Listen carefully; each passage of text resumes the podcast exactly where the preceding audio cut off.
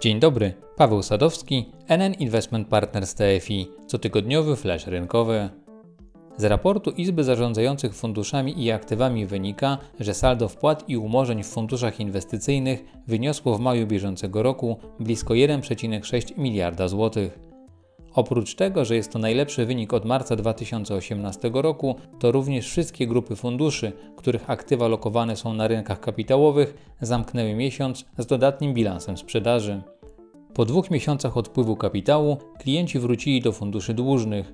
Co prawda, w poprzednich komentarzach wspominałem o tym, że napływy do tej kategorii produktów zaczęły się już w kwietniu, jednak dotyczyły one tylko tych rozwiązań dłużnych, m.in. funduszy NN Investment Partners TFI, które pokazały odporność i przewidywalność wyników zarówno w okresie marcowo-kwietniowego wzrostu awersji do ryzyka, jak i na przestrzeni poprzednich lat. O niesłabnącym zaufaniu inwestorów do naszych produktów świadczy to, że w maju trzy nasze fundusze znalazły się na podium w kategorii największy miesięczny bilans sprzedaży. Chodzi o trzy flagowe rozwiązania dłużne, a mianowicie NN krótkoterminowych obligacji, NN obligacji, a medalową stawkę zamyka NN krótkoterminowych obligacji plus. Przy okazji to wzmożone zainteresowanie klientów naszymi funduszami w poprzednim miesiącu doprowadziło do tego, że NN Investment Partners TFI zostało ponownie liderem sprzedaży oraz dodatkowo awansowaliśmy na drugie miejsce pod względem wartości aktywów netto wśród TFI z grupy funduszy sektora rynku kapitałowego. Powracając do podsumowania krajowego rynku funduszy inwestycyjnych, to maj był również bardzo dobrym miesiącem, jeżeli chodzi o napływy do produktów akcyjnych i mieszanych. Jednak, parafrazując słowa Stefana Kisielewskiego, że zmiany przyjdą na pewno, lecz nie wtedy, kiedy się na nie czeka, to jest jeszcze zbyt wcześnie, abyśmy mogli mówić o trwałej zmianie nawyków w odniesieniu do bezpiecznego sposobu lokowania nadwyżek finansowych przez polskich inwestorów.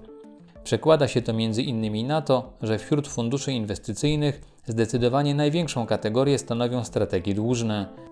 W ostatnim podcaście zwracałem uwagę na to, że nowa krajowa rzeczywistość w kontekście prawie zerowego poziomu stóp procentowych będzie miała wpływ na zmianę tych inwestycyjnych tendencji i niewykluczone, że będzie ewoluowała w kierunku europejskich wzorców, gdzie fundusze akcji mają większą wagę w strukturze oszczędności.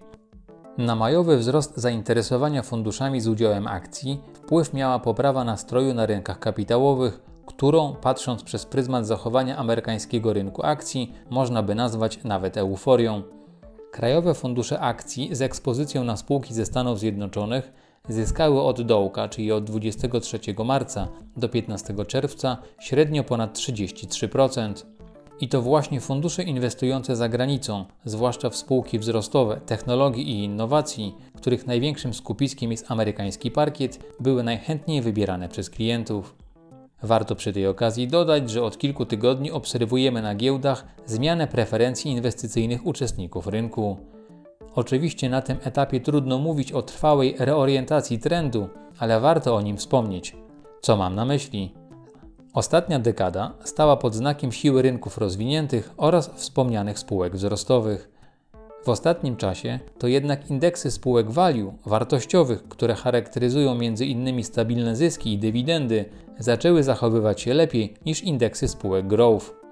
Takie zachowanie jest zbieżne z coraz głośniej słyszalnym na rynkach poglądem, że nadchodzi dekada, podczas której preferowane będą właśnie spółki typu value, szczególnie te z rynków wschodzących. Z całą pewnością to dopiero najbliższe miesiące czy nawet lata pokażą, czy takie założenie znajdzie potwierdzenie w rzeczywistości, ale trudno nie zwracać uwagi na obecne olbrzymie dysproporcje pomiędzy poszczególnymi rynkami i to zarówno pod względem osiąganych stóp zwrotu, jak i wycen.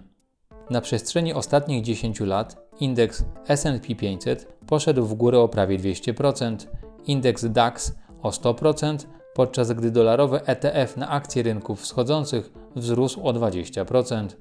Jeżeli chodzi o wyceny, to wskaźnik cena do zysku, który bazuje na średnim zysku z ostatnich 10 lat skorygowanym o wskaźnik inflacji, to dla rynków rozwiniętych wynosi on 18 punktów, zaś dla rynków wschodzących 12 punktów. Natomiast w przypadku najtańszych rynków rozwijających się wskaźnik ten spada poniżej 10 punktów. W tej grupie znajdują się również akcje polskich spółek. Z kolei dla akcji amerykańskich wynosi on 28 punktów. Trudno nie zakładać, że gdy pozytywny splot czynników zacznie wspierać w przyszłości rynki wschodzące, to ta znaczna dywergencja wycen zostanie dostrzeżona przez aktywnych zarządzających, którzy na tamtejszych nisko wycenianych rynkach zaczną szukać źródła generowania lepszych wyników. Co może zatem wchodzić w skład tej grupy czynników? Na przykład zmiana trendu na rynkach surowcowych na wzrostowy. Wspominałem o takiej możliwości w poprzednich nagraniach.